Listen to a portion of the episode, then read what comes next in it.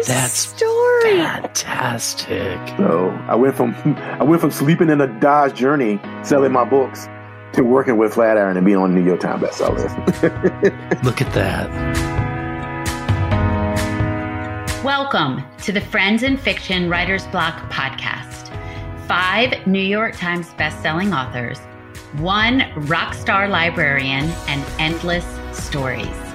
Join Mary Kay Andrews, Kristin Harmel, Kristy Woodson Harvey, Patti Callahan Henry, Mary Alice Monroe, and Ron Block. As novelists, we are five longtime friends with 85 books between us. I am Ron Block. I am so glad you've joined us for fascinating author interviews along with insider talk about publishing and writing. If you love books and are curious about the writing world, you are in the right place.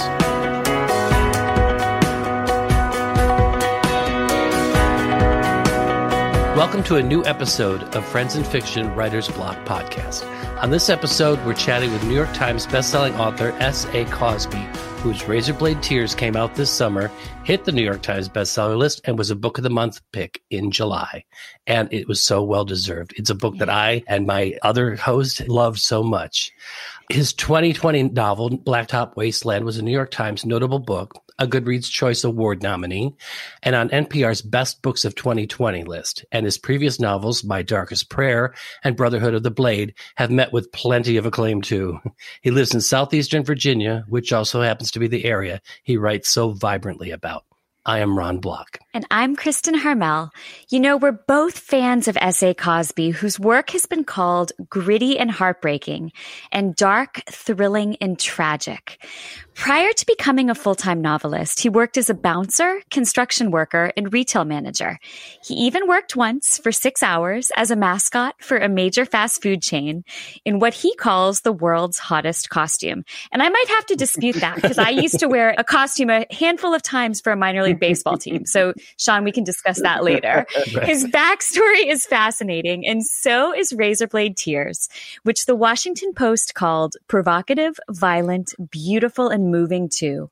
And the Milwaukee Journal Sentinel hailed as a tour de force, poignant, action packed, and profound. Welcome to the podcast, Shawn. We are so happy to have you. Thank you so much. I don't know if I can live up to all that praise in the introduction, but I'll do my best. Well, one needs only pick up Razorblade Tears and they will get it. Exactly. So, first up, Shawn, we would love to have you tell us a little bit of what the book is about. And as Kristin mentioned, we did both love. The tagline on your publisher's website is A Black Father, a White Father, Two Murdered Sons, A Quest for Vengeance. Now, who doesn't want to read that, right?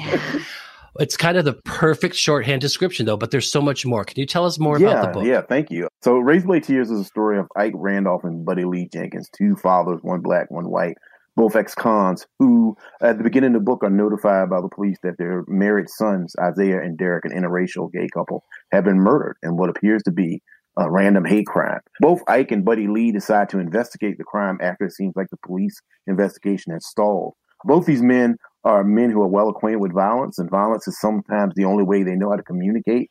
And unfortunately, that translated to their relationships with their sons. Neither one of these men were able to accept their sons fully for who they were. And so they decide to give them in death the love and protection they didn't give them in life. So it's a story about revenge, grief, guilt, but also about redemption and masculinity and manhood. Yeah. And also the what I like to call the holy trinity of Southern fiction, which is race, class, and sex. I guess you could throw religion in there as an addendum.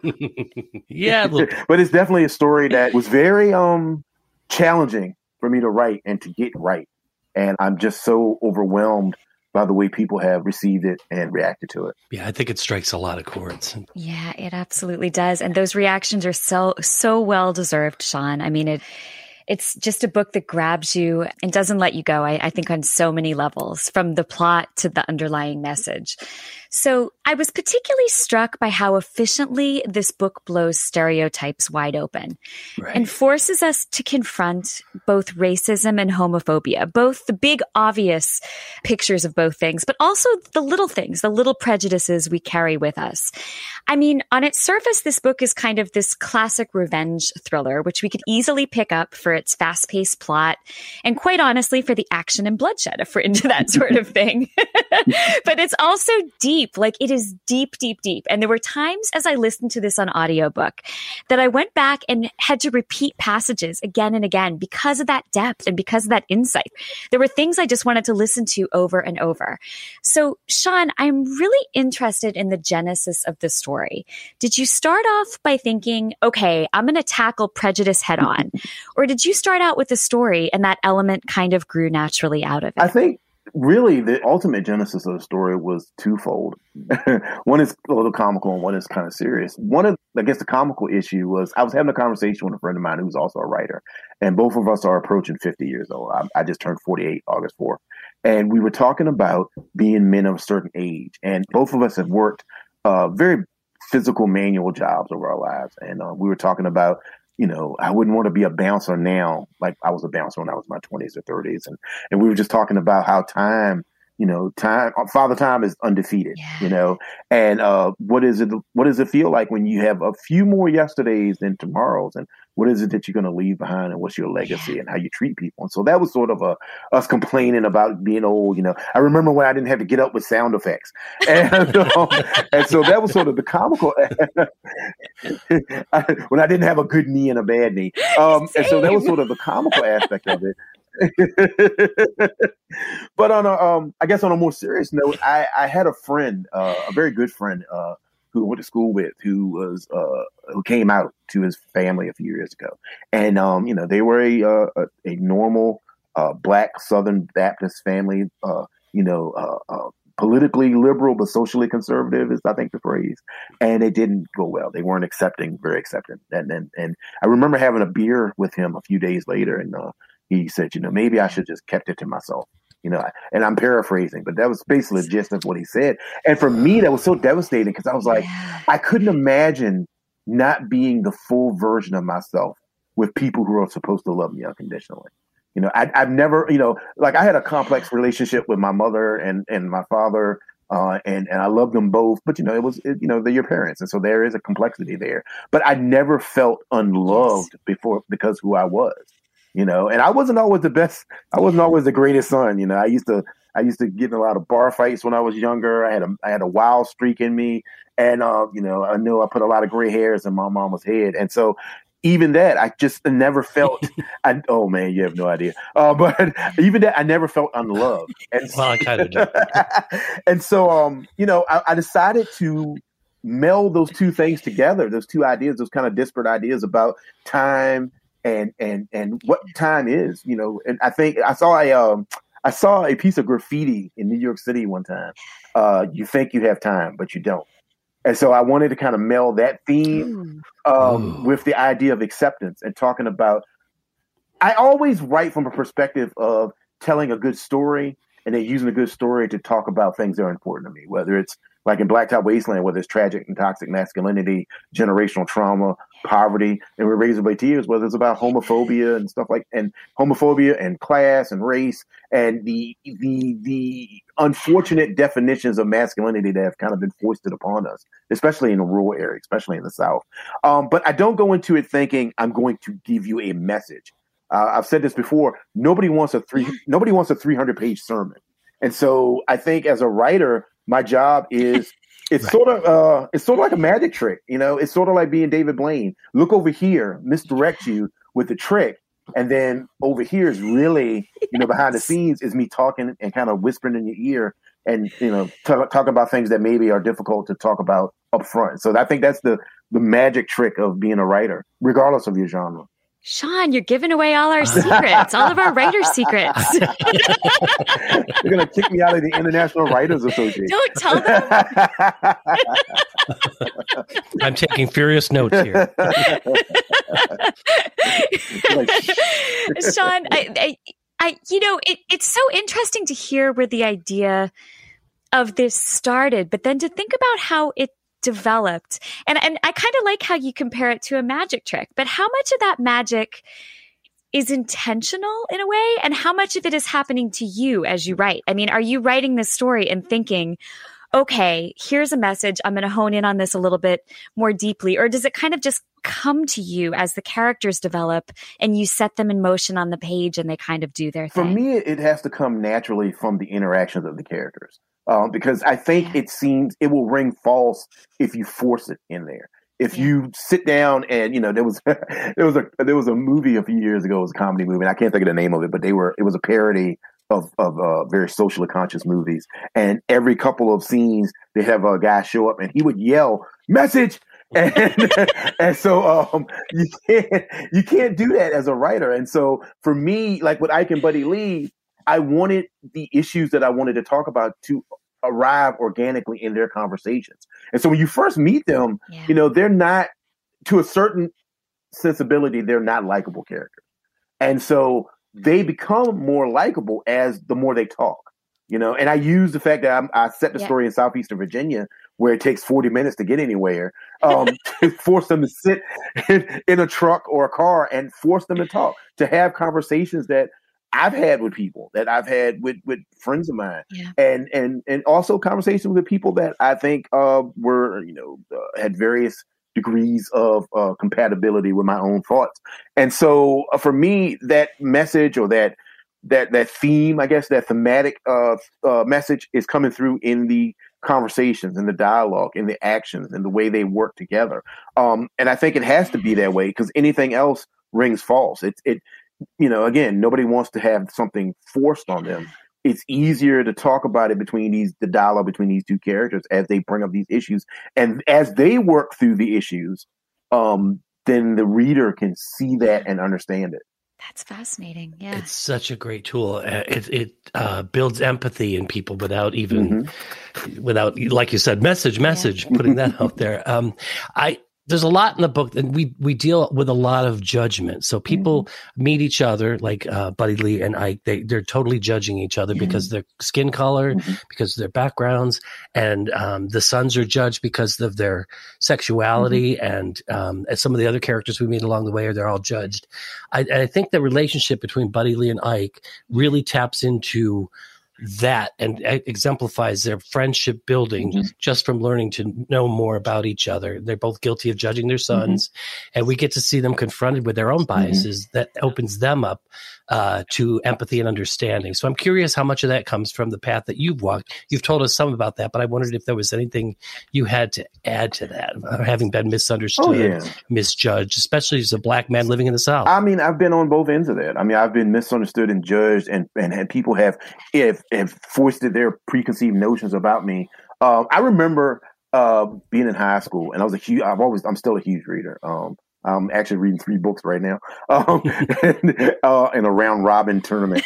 uh, but uh, I remember being in high school, and uh, I remember uh, I think it was eighth grade. You got to pick your elective class. You got to pick a class that you wanted to take because you wanted to for fun. And um, and I wanted to take civics. I love talking about government. I still am a political junkie. To, even in these toxic times, I'm still a political Ooh. junkie. I think I'm the only person that watches C-SPAN for fun. Um, and um, and so I, I, wanted to take civics, and the uh, high school uh, guidance counselor at the time, she said, "Well, wouldn't you be happier taking building trades?" And I said, "Well, I mean, mm. building trades is cool. No, no, no shade on building trades, but I really want to take civics." Yeah. And she said, "Well, I think you'd be more comfortable in building trades." And I'm like, "I mean, no offense to you, but I grew up really poor. I've already taken building trades. I had to repair my steps at my house. I had to learn how to run plumbing lines and fix wash machines. And, you know, I was a shade tree mechanic at 15 because we couldn't afford a mechanic, you know, to go to an actual garage, you know. So, you know, I learned how to change water, uh, how to change a water pump when I was like in my teens. So I said, I don't think I really need that. And that teacher actually forced me to go into building trades for one, the first semester of, of eighth grade. And I, and I remember telling my, I didn't tell my mom at first. I didn't tell my mom for like three weeks. And then finally I was so bored because seriously, I already knew how to do a lot of the stuff yeah. uh, because of our, our situation. So I told my mom, and my mom was like, "Okay, we're going to school." And my mom was disabled, so it was it took a lot for her to get and get into school. You know, she was walking on two canes at the time. And so we go in and she oh tells the God. teacher, you know, she's like, he's going to go into civics next semester. And the, uh, the, the guidance counselor was like, well, you know, he's already missed a semester. He'll have to get all A's just to pass the class. And my mom, she she's like, he'll get all A's. And then she's like, I'm not gonna have to force him. He's he's that smart. He's my boy. And I did, you know. And so that's a preconceived notion that, you know, it's one of those things that you just looked at me and saw, oh, you're a black man, so you need to work with your hands. And there's nothing wrong with working with your hands. Everybody in my family, the right. men that I look up to, have always worked with their hands. But the idea that it's forced upon you, that it's not your choice, is difficult. That being said, I've also grew up on the other side of that. I grew up in a very hyper masculine environment. I, you know, I grew up in the area, you know, like my brother likes to joke uh, when we were like, uh, when he was 12 and I was eight, uh, we saw my grandfather doing some work with a skill saw, and uh, he cut the tip of his thumb off, and he picked it up and put it in a bag full of ice and drove himself to the hospital. And I remember my brother turning to me, he's like, "We can never cry for the rest of our lives. Crying is done." And, um, oh so I grew up in this very hyper masculine environment. and so I grew up in this very hyper masculine environment. We grew up behind a bar. I remember seeing my first bar fight when I was like 16.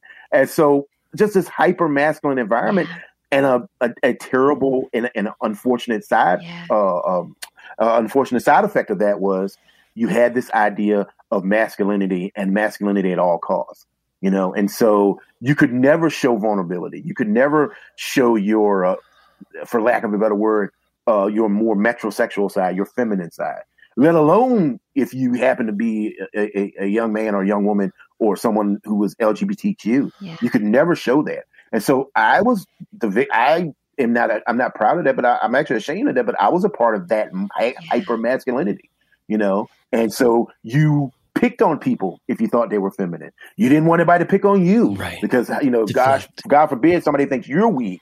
Yeah, and so as I grew, and I had a, a I had a very loving mother, a very and a very loving and but sort of misunderstood father, and I had family members who were very very empathetic, who loved to read and loved to talk, and so as I grew, as I got older, I was able to understand that my definition of masculinity and somebody else's definition of masculinity is not the final definition, yeah. and that that doesn't whatever somebody else definition is doesn't matter. And so that idea of judgment and passing judgment on people, and as as as uh, Ron just said, passing judgment as a deflection right. was very much a part of my young adulthood, young childhood. I mean, you know, by the time I got to my twenties and going to college and stuff, I, I hope I, and I felt like I had educated myself yeah. and in a way that made me look at that with a more critical eye. But I definitely am aware of that, and so I grew up around people like Ike, like Buddy Lee. I grew up around people like Grayson. I grew up around people who are defined by what they feel their masculinity is, and they're too afraid to be vulnerable. And so I really was able to naturally put that in the book.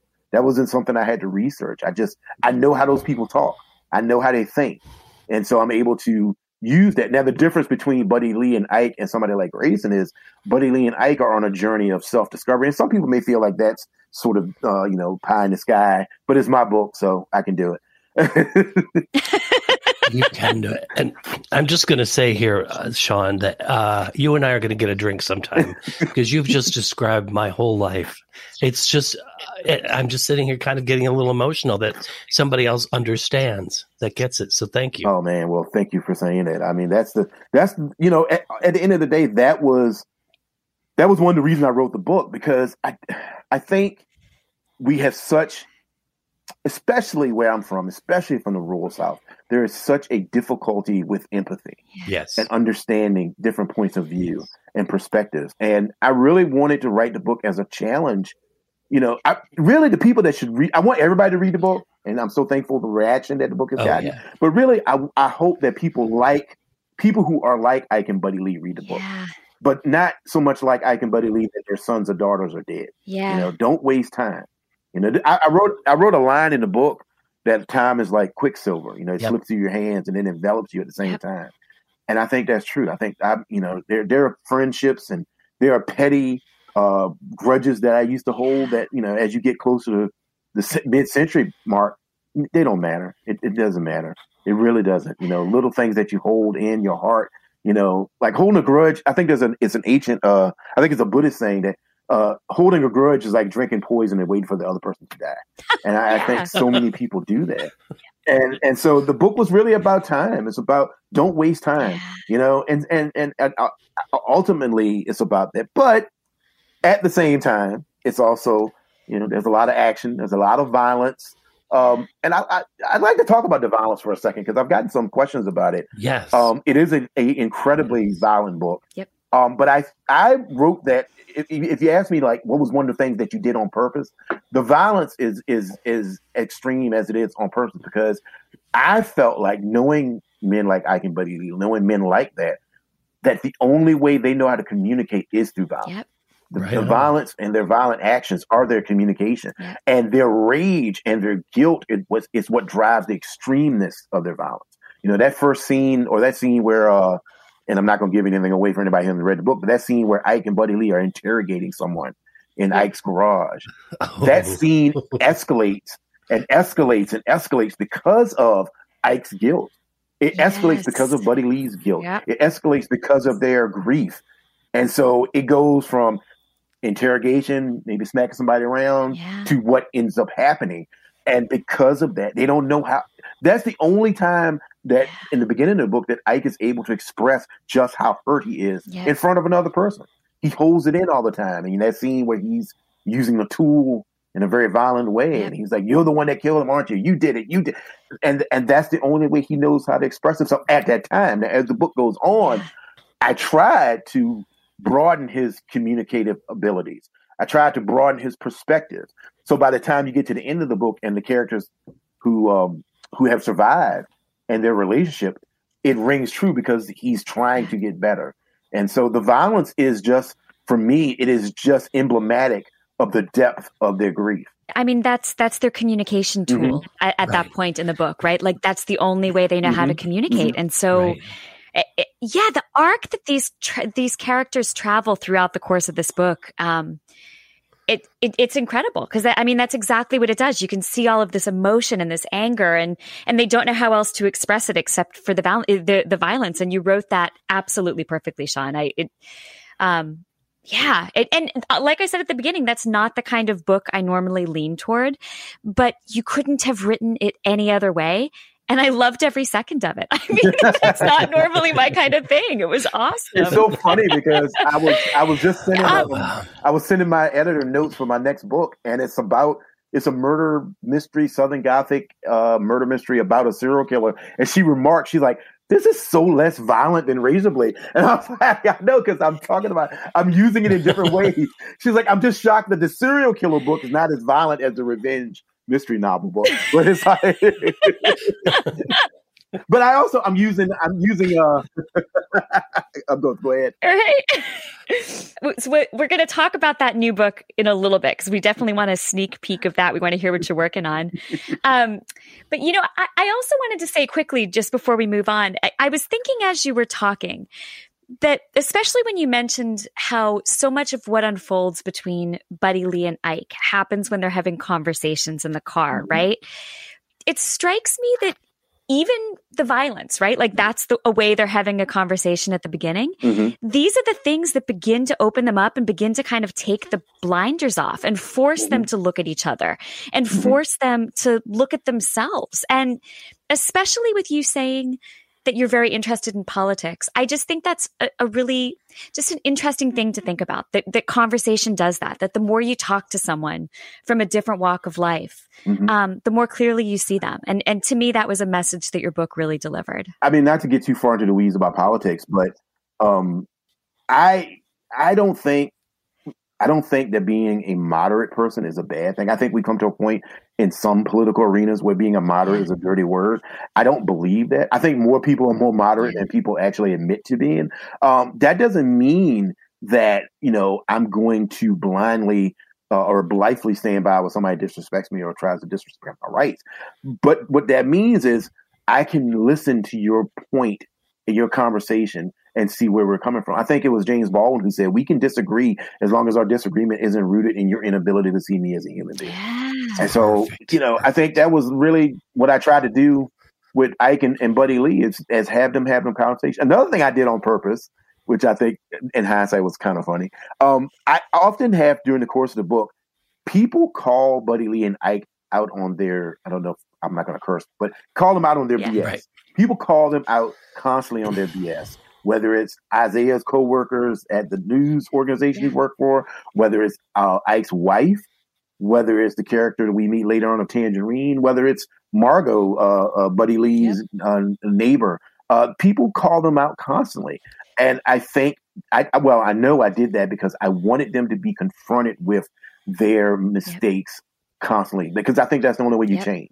You have to face what you've done wrong, and then you can begin the process. You know, I, I said this in another interview, but uh, redemption is not a gift. People think that's a gift that somebody gives you. You know, redemption is like this thousand piece jigsaw puzzle, and you have to do the work of putting it together. And then once you put it together, then you can show it to people. Yeah.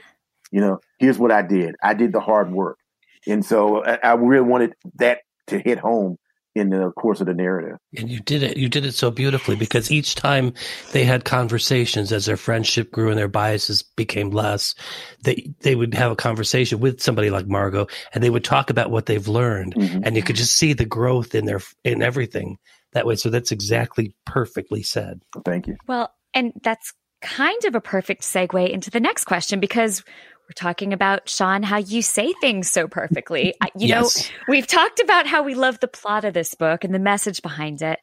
Um, but Shawn, the language, we have to talk about the language. and I want to read you a quote, okay. which, which I read to you. I know you know the one I'm going to read because I read it to you a few weeks ago when we talked. but it's a quote I want to read to everyone because every time I read it, I, I just, it, it's just so smart and it makes me laugh and it's so funny. So you're describing a woman pulling up to a security gate in a wealthy neighborhood and you say, Ike spied a silver BMW in the rearview mirror, driven by a woman with the most severe, I want to speak with the manager haircut he'd ever seen.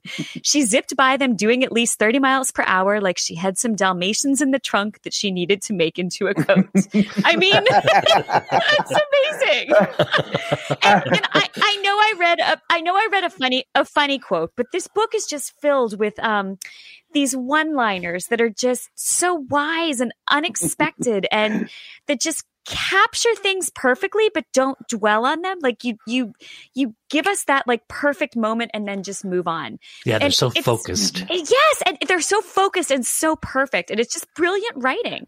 So can you talk a little bit about these just clever tidbits, um, which there are hundreds of in the book, and how they yes. make it kind of from your brain to the page. Like, is this first draft magic, or does this come during the revision process? Oh, I can't talk about that at all. No, I'm kidding. Um, um, it just happens. Uh, so they just show lot, up on the page. yeah. No, um, a lot of the humor. Um, I grew up uh, again, uh, and I'll refer to my family because I love them. Uh, but I grew up in a very gregarious uh, family, a household. Um, I grew up around a lot of uh, backyard orators and uh, barbecue philosophers and storytellers and raconteurs. You know, and I, I remember many on Sunday, a Saturday or Sunday evening where we'd sit around and my uncles and my grandfather would pass around a, a mason jar of moonshine, and everybody, somebody would try to outlie somebody with the biggest tall tale. And I just remember that that rhythm, that feeling of that uh, when I write. You know, I use those one-liners and and humorous observations to to move the story along sometimes. Because uh, you know, I do write kind of you know, the, there's a lot of humor in my books.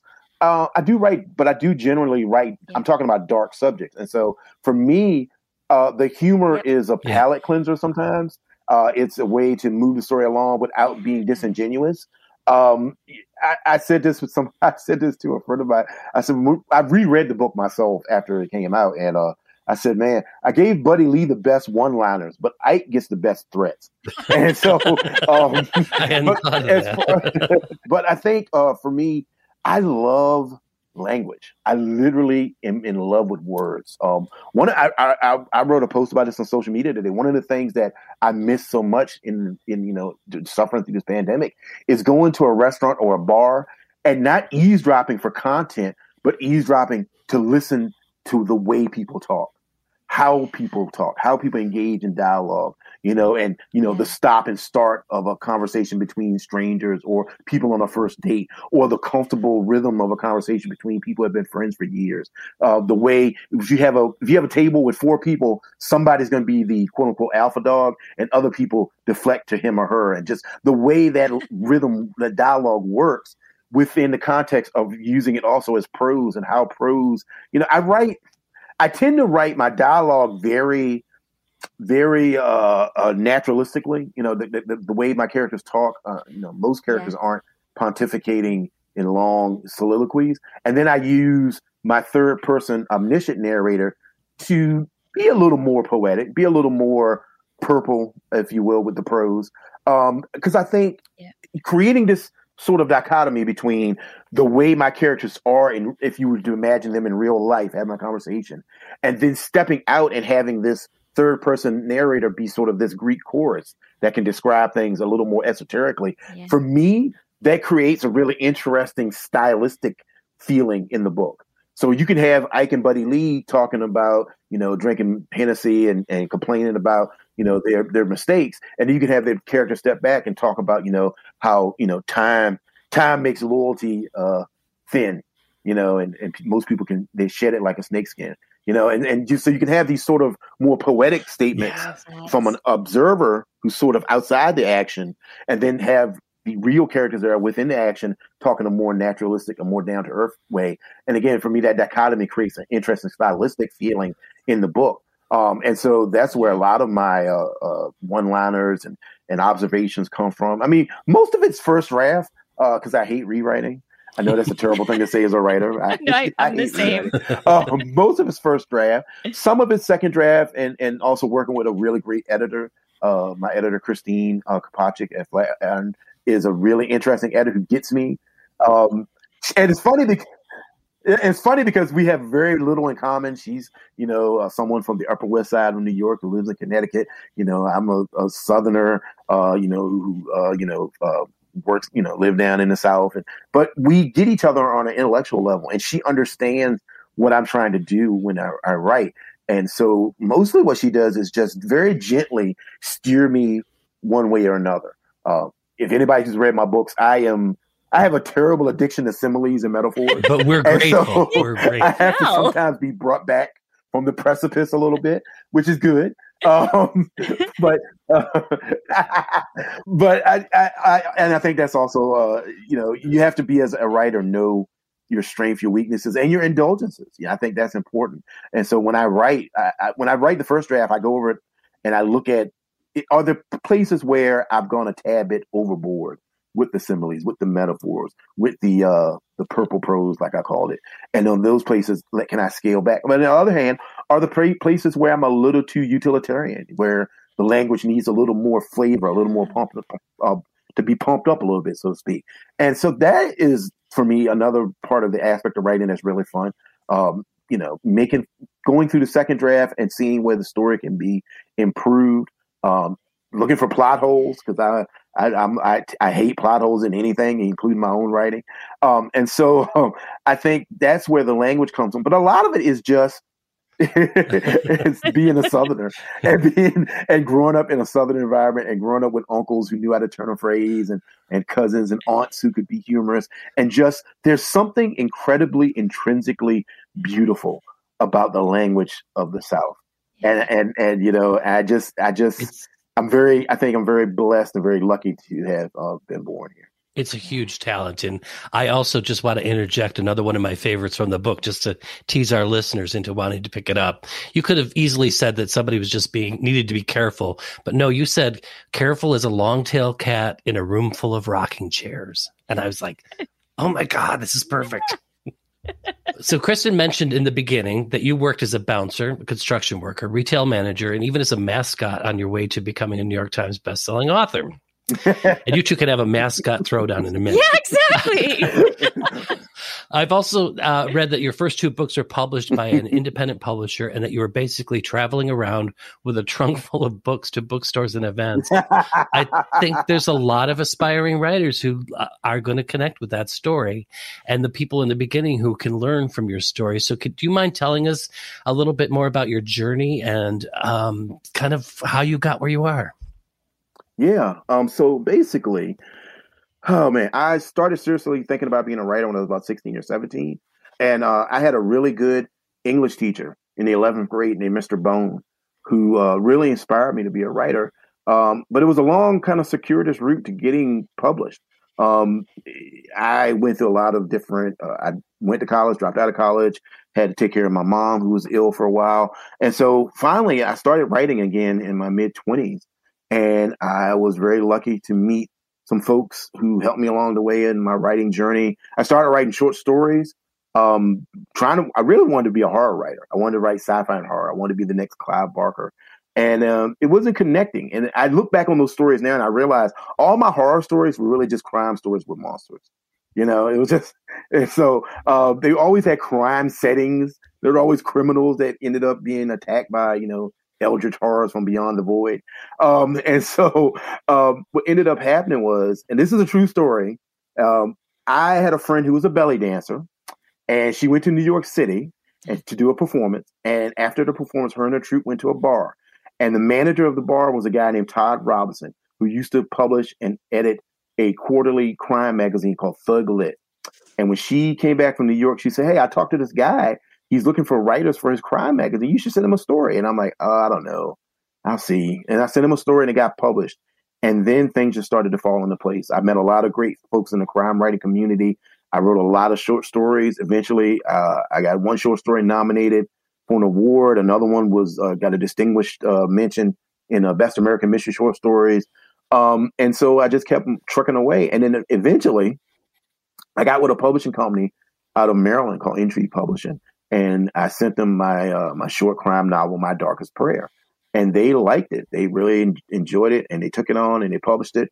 And anybody who's worked with an independent publisher knows that you know those those folks work really hard, um, but they're limited in what they can do, and so you've got to sort of have this punk rock mentality. And so that's where the uh, truckload of uh, paperbacks came from. Me and my friend Eryk Pruitt, who's a great writer from North Carolina, uh, Renaissance man. He's a writer, filmmaker, owns a bar. He's just an all around great person. He and I, uh, in May of uh, 2018, we did a, a seven city tour. Uh, we did seven live readings in seven cities, and at every live reading, we sold our books. You know, we were together for a week in a journey, in a Dodge journey, and we we had a lot of adventures that week. I need to write an article about that one day because how we met these people, and there were folks that like took us on, like, oh, you can stay with us because we're patrons of the arts, and you know, crazy, not safe for work stories. But ultimately, um, what ended up happening was uh, later that year, um, BoucherCon, which is a huge mystery and crime uh, convention uh, that takes place around the country in different cities, um, was taking place in St. Petersburg in Florida. And so I saved a bunch of money and I flew down there and I had my backpack with my books in it, you know, and was walking around handing it out to anybody that would take an advance copy. And uh, Eryk uh, was putting together a panel for Southern crime fiction, and he asked me did I want to be on it, and I was sort of reticent because I was like, you know, I don't really have a, you know, this is a little small book. Who wants to see me? And he was like, oh man, get on this panel. It'll be fun, and it was fun. It was one of the most fun panels I've ever been on. It was me, Ace Atkins, uh, Steph Post, Alex Segura, and of course Eryk. And we had a blast, man. We had so much fun. And then we talked about all the aspects of Southern fiction, which I said is the Trinity is race, class, sex, you know, throwing and then the the quaternity, I guess, throwing religion. And at the end of this uh, panel, a lady got up and she said, uh, "Well, I have a comment, not so much a question." And I remember Ace Atkins leaned next to me and he nudged me my arm and he said, "Here we go." and, and oh. so basically, this lady said that even though the, the antebellum period of the South was hard for quote unquote some people, she missed the etiquette and the the beautiful cute dresses and and the style of that period. And so then I said, I said, I know, I know you miss it. I know it's hard. You know, I bet you feel like you're becoming a minority in the United States now. I said, me and you are going to work through this together. We're going to get through this together, me and you. And everybody laughed and kind of broke the tension in the room. And uh, I was getting ready to leave the panel, and a guy came up to me. I, and again, swear to God, this is true. A guy comes up to me, shakes my hand, and says, Hi, my name is Josh Getzler, and I'm an agent. and I really like what you were talking about on this panel. Do you have anything? I know you said you got a book coming out later this year, but do you have anything you're working on? And at the time, I was working on what became Blacktop Wasteland. And so I said, Yeah, I'm working on this uh, heist novel with a African American male lead. He said, Well, here's my card. When you get back home, you know, polish it up, send it to me, and hopefully we can work together. That was in October of 2018. I sent it to him in December of 2018. He sold it in February of 2019 for a two book deal. And that's how I got with Flatiron. Oh my God. That, what a That's story. fantastic. So I went from I went from sleeping in a Dodge Journey selling my books to working with Flatiron and being on New York Times bestsellers. Look at that. You know, one of the things I love about that story is that you got where you were by being yourself, by being authentic, by writing what was in your heart, by saying what was in your heart. And like you got exactly where you were meant to be. I I, I just I love that. I, I love I love when the journey is authentic, it takes you where you're supposed to go. So Shawn, can you tell us a little bit about what you're working on next? So I've read that you're working on a Southern Gothic murder mystery about the first black sheriff in a small Southern town in 2017, just after Trump has been elected. Can you tell us a little bit about that and where this book came from? Yeah, sure. So basically, um, it's tentatively titled All the Sinners Bleed. Um, and it was basically me wanting to talk about some issues that, again, are close to my heart that are a part of the Southern milieu, so to speak, uh, or milieu, however you pronounce it. Um, so it's talking about, of course, again, race and class and religion, um, but also talking about um, the uh, also talking about um, you know uh, policing in America. Uh, what does that look like when you're a, uh, a police officer of color? And so uh, that definitely is something that I am very interested in discussing, and uh, hopefully it'll be out in 2022 or the beginning of 2023. It sounds wonderful.